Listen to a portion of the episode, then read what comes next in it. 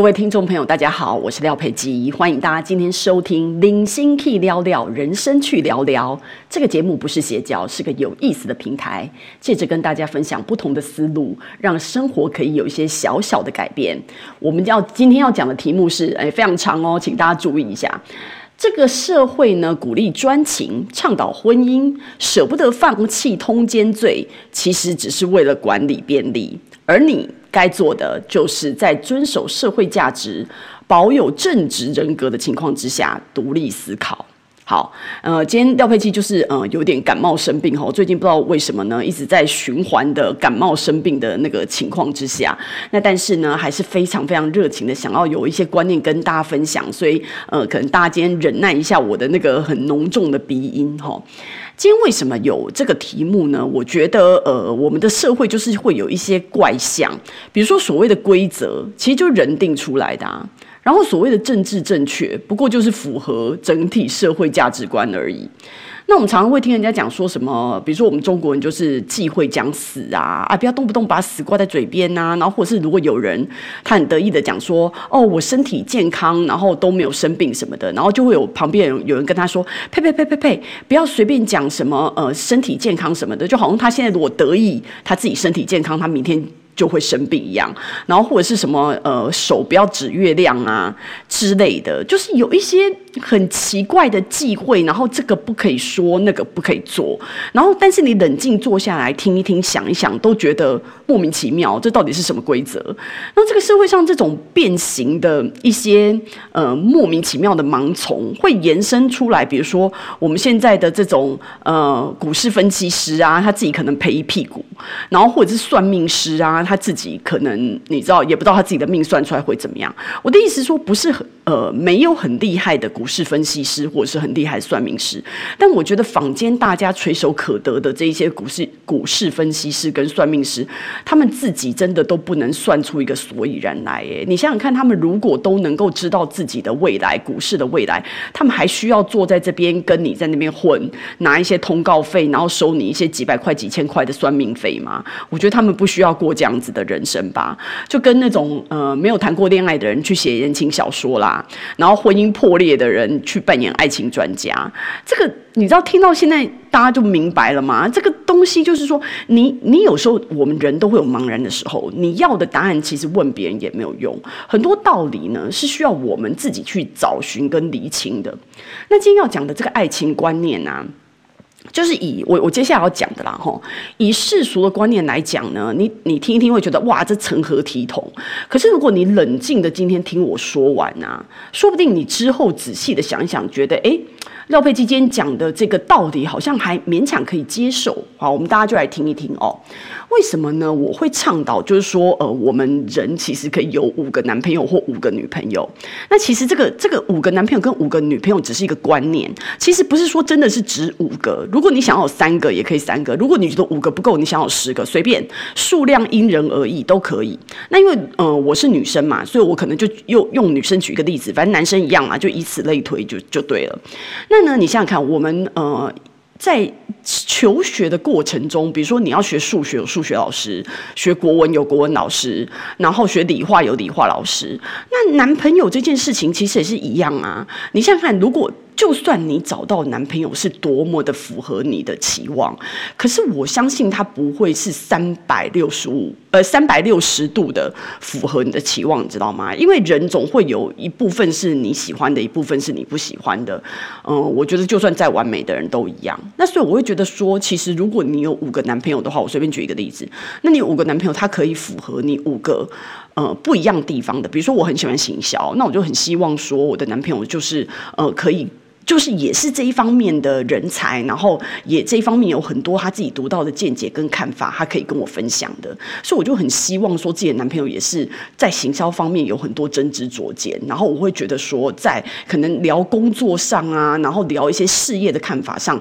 他会跟我一样的。那另外一边有可能就是说，哎，呃，我喜欢呃读书，然后所以我就希望呃我有。另外一个男朋友是非常的喜欢阅读，然后呢，呃，古今中外的文学啊，然后商业啊，然后哲学啊，各方面的书籍他都很呃希望涉猎。然后呢，我们可以再讲很多书有关的事情。然后另外我又很喜欢旅游，我就很希望说，呃，我的男朋友是一个很好的旅伴啊，然后他对旅游也很有兴趣，然后他也很知道怎么玩，上山下海，然后出国，然后去呃学任何的课程，然后去接触不一样的。世界它有很多不一样的看法，你知道，我就我就举这些不一样的例子。那这些例子就说，那你那你就说，哎，那会不会有那种一一个男生他是行销也很厉害，然后同时他又很喜欢阅读，然后同时他又很喜欢旅游，在这一方面都是专家的？我觉得可能有吧，但是事实上，那你会不会遇到，我就不知道啦。那另外，我很喜欢 fashion，对不对？那我就很希望说，在时尚啊、穿搭方面，也有男朋友是很能够。跟我讨论这一方面的，所以你看 fashion design 啊，或者是我们在美妆界就会有很多男生其实可以讨论这一方面的的事情，只不过他们他们呃不是直男而已嘛，哈，直男通常没有什么什么想法，所以这就是为什么我们会觉得有时候直男蛮无聊的，那我们就觉得说我们另外就是 gay 的朋友觉得非常的有趣，你知道吗？然后就觉得说哇，他们就是真的对于色彩穿搭什么就是有呃。更好的看法，然后跟我们就可以，就是你知道当，有有时候觉得说，哇，为什么他们不是直男？你知道吗？他们自己打扮得很干净，然后又很懂得时尚，就觉得很有品味。那一般的直男根本就做不到啊，所以这这点就是蛮遗憾的。那我要讲的点就是什么呢？就是说，其实你人有方方面面的需求，你很难在一个人的身上达到全面。那你。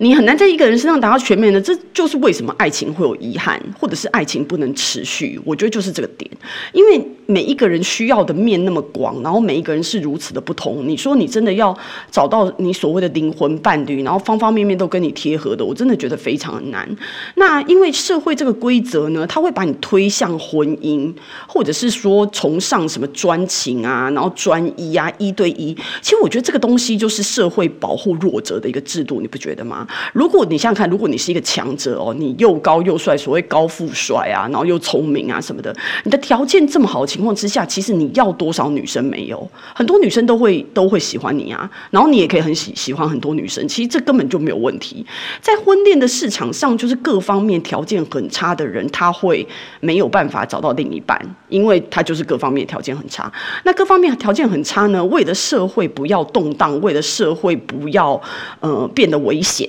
所以呢，我们把它变成一种一夫一妻制，然后把它变成一个嗯，就是你知道一对一的关系，就变得比较好管理呀。那其实这个一对一的关系，我个人认为它是一个保护弱者的，因为比如说比较条件比较差的，不管是男生还是女生，他如果没有这种社会一对一的捆绑的话，他的另外一半很容易就被人家抢走啦，因为他自己的条件是不如别人的。然后，所以我会觉得说，在这样子的情况之下，这种婚姻的关系只是为了社会。稳定而形成的一个社会的机制，然后是为了传宗接代，是为了整个税法、整个社会管理便利，跟人性一点关系都没有。所以我觉得这个是一个保护弱者的那个一个制度。那我觉得一般的人，那一般的人为什么会大家会觉得说，对于那种不专情的啊，然后或者是什么婚外情啊，然后之前我们还你知道还八百年了，这个什么什么时代还有通奸最终以前的法法规法条，就是在保护这种一夫一妻制的。社会关系嘛，那但是我会觉得说呢，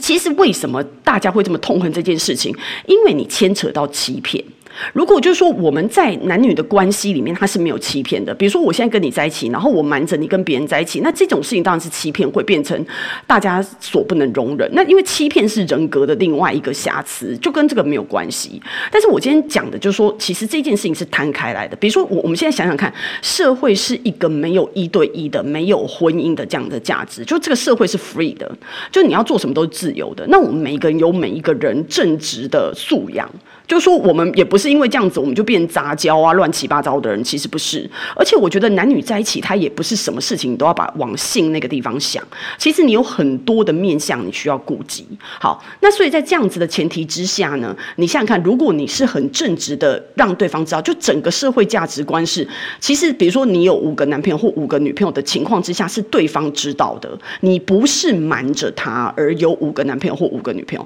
这件事情，就他也可以有五个男朋友女朋友，每一。一个人都可以有他想要的数量的男朋友或者是女朋友，但这件事情是大家都知道的。那所以这样子的情况之下，就没有所谓的欺骗不欺骗，因为大家都知道。那所以每一个人在他自己喜欢的那个面向，可以去找到对等喜欢的人。我觉得我不知道哎、对我来讲，我就会觉得这个世界更美好。那但是这这件事情其实实行起来并没有这么容易哦。比如说我我自己觉得我跟我男朋友的关系是属于很开放，然后我们两个人是非常互相理解的。然后有一次是周末的下午，我们两个在喝咖啡的时候啊，那我在跟我男朋友提到这件事情，那我男朋友就觉得，嗯，觉得 interesting，这件事情真的是蛮蛮新奇的，没有想过这样子。那我就跟他讲，我就说，诶，那如果这样子的话，你觉得我们两个人可以适合就是开始玩这样子的制度吗？那我男朋友就说，嗯，虽然你你你是说吼，那个比如说如果五个男朋友或五个女朋友是不一样的面相，对不对？但对我来讲，其实我是一个那个就头脑很简单的人，其实我没有其他的面相哎，我的面相就是只有性而已。然后我就说什么意思？他就说，就算我找五个女生，其实我也不是奔着像你一样说什么不一样的什么什么行销的话题呀、然后什么旅游的话题、文学的话题，没有啊，我就是不一样的性的话题。我可能呃找五个女生，我的目的都一样，就是只是想要跟他们上床而已。其实我没有其他部分的需求。那我就跟他讲，我就说，其实这个也是一个需求，就是说，其实你你一跟一个人同，就是一直维持只有一个性伴侣的情况之下，在这种。你知道，一十年、二十年下去，真的是蛮无聊的。我们每个人都心知肚明这件事情。现现在在二十一世纪的今天，也没有什么好不能放在台面上讲的，因为这是一个很健康的话题嘛。那男生当然就是会很直白的讲这个东西。然后我就会跟我男朋友讲，我就说，哎，我觉得你这样子讲也是非常坦然的。就说，就算你没有其他需求，那你你有不一样性的需求，你觉得你要有五个不一样性的对象，那也是一种不一样的。就是每一个人需求不一样啊。如果你你找五个人都是为了五个不一样性需求，那也是一种需求，我觉得也应该要被尊重。那我男朋友就觉得说，哎，那这是一个非常有趣的话题。那然后我就说，那所以如果我们现在彼此这样尊重的话，我觉得我们可以开始玩这个游戏了嘛？那我男朋友就想一想，他就说，呃，不行，我觉得我心理上还没有准备好，哎，或者是说，等到我找到呃我自己的就是心仪的另外一个对象的时候，我们再开始。讲来讲去，就是他不愿意吃亏啦，吼，他不想要现在开始。那这个当然就是我们两个人之间在沟通的一个。也不能说是玩笑话，就是一个茶余饭后的话题。当然是没有最没有要实施它，但是只是一个就是观念上面的沟通。那我要让大家明白，就是说，我觉得，嗯，社会到现在啊，你看为什么外国人就是你知道他们人的一生可以很容易的结了三次婚、四次婚？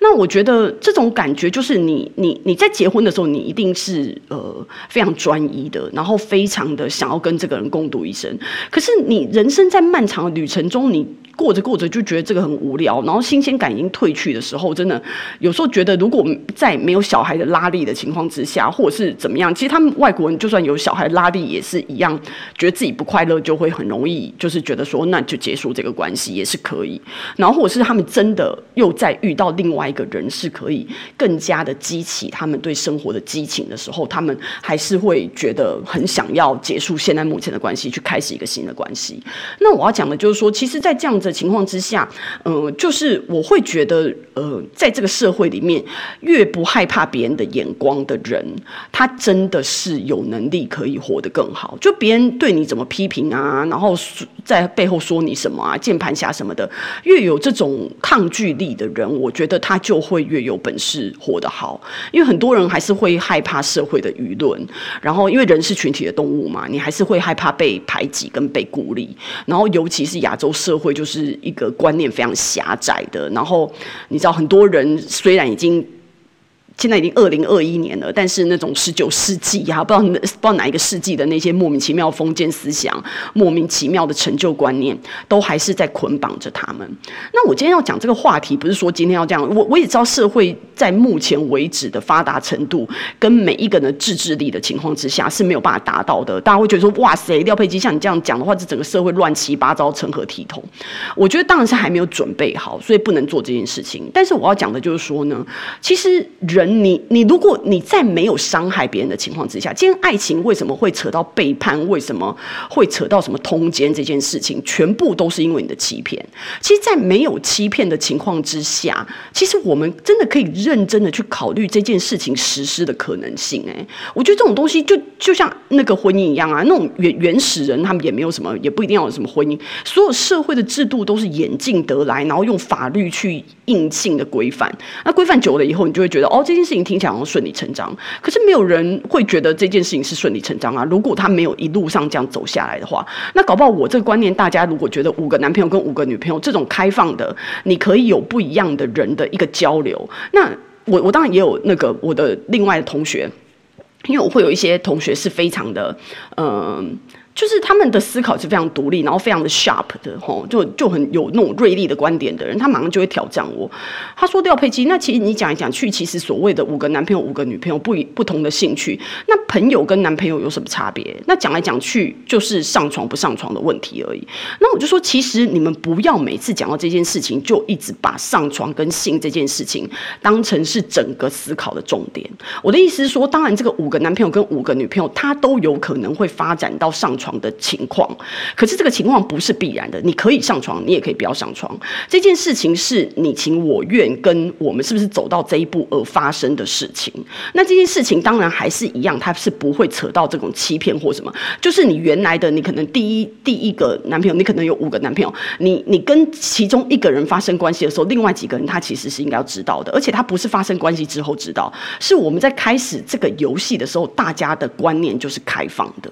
我觉得这种。东西就是，所以我我我才说这种事情，就是现在你在实行上面有很大的困难，是没有办法实行。但是我要大家去。呃，思考的事情不是这些事情。我要思，我要大家去思考这件事情，就是你不要对于你自己目前的另一半，不管是男朋友还是女朋友，或者是老公老婆，不要对于他们有一个非常高的标准。我的点，因为这样子，你有一个非常高高高的标准，你真的是不会快乐，因为你你有你自己生活的面向。比如说，我我硬要把我刚刚的行销的，然后呃喜欢看书的、喜欢旅游的事情强加在我现在男朋友的头上，他就。这这三个他都达不到啊！他不是什么文学的人，他也不是很喜欢旅游，然后他他也不是行销科系出身的，他是一个他是一个外国人，他是念心理系的，他是搞音乐的。你看，跟我喜欢的东西完全八竿子打不着。但所以这个东西你，你你把你自己喜欢的这个爱好，就是强加的压在另外一个人的身上的时候，其实并没有用。然后你会让你自己的嗯。嗯，婚姻啊，或者是爱情的满足感，呃，幸福感会非常的低，所以我会觉得说，其实每一个人会有不一样的面向跟不一样的地方去满足。那社会当然现在还没有办法往这个观念前进，但是我会觉得说，这这些观念可以让大家这，因为我觉得搞不好未来的你知道十年二十年这件事情，搞不好大家如果都一起想通的话，这件事情是有办法有规矩的。然后但但是当当然大家都要站在一个呃。清白正直的一个人性的观点上面去实施这件事情哦，当然不是这中间会有一大堆渣男渣女啊，乱七八糟人格破裂的人，他们就没有办法，你知道在里面就会会扯牵扯到很多的伤害啊、背叛啊这些事情。那但是我我我我现在讲的只是一个观念，我就会觉得说，其实你我们可以用一种更开放的心胸，就是你知道很多女生就是自己的男朋友在外面看一眼女生啊，漂亮的女生啊，然后是或者是回来一些。夸奖一下自己的办公室漂亮的呃女同事啊，或者什么的，然后有些女生就会很不开心哎、我我不知道这些女生到底在不开心什么哎、我觉得，请问你是你是希特勒吗？你是你是什么？就是这每一个人都有权利去喜欢欣赏美丽的事物，跟他喜欢事物。这个世界不是男生就是女生。那如果你的男朋友虽然有你这样子的女朋友，不代表他要断绝对这个社会的所有的女性。表达他的那个嗯喜欢跟表达他爱慕之意，我觉得我觉得你没有办法前置思想、控制文化到这种地步，诶，我觉得这这样子是一个错误的观念。所以呢，呃，今天的这个分享就是想要跟大家讲到，就是说呢，嗯、呃。这样子的这样子的一个全新的思考呢，我觉得大家可以去想一下。maybe maybe maybe 今天的 podcast 你们可能需要听两次或三次，才能够完全的，你知道，不要被我的那个观念吓到，然后完全的去理性的思考这件事情的可能性。我觉得这个是蛮值得探讨，而且这这样子想法跟观念，其实在我脑子里面已经十年有了，就一一直不断在思考这件事情。嗯，应该要怎么样更好的跟另外一半相处，然后更嗯。让就是让自己是一个开放心胸的女生，让呃就是说这个这个社会的这个男女交往的这个部分，然后我们整个社会会看起来更健康，然后更有一个呃良善的好的关系，不管是呃男女朋友的关系，或者是婚姻的关系。所以，我们今天的呃分享就到此结束喽。然后呃希望大家可以订阅我的频道，我们下次见。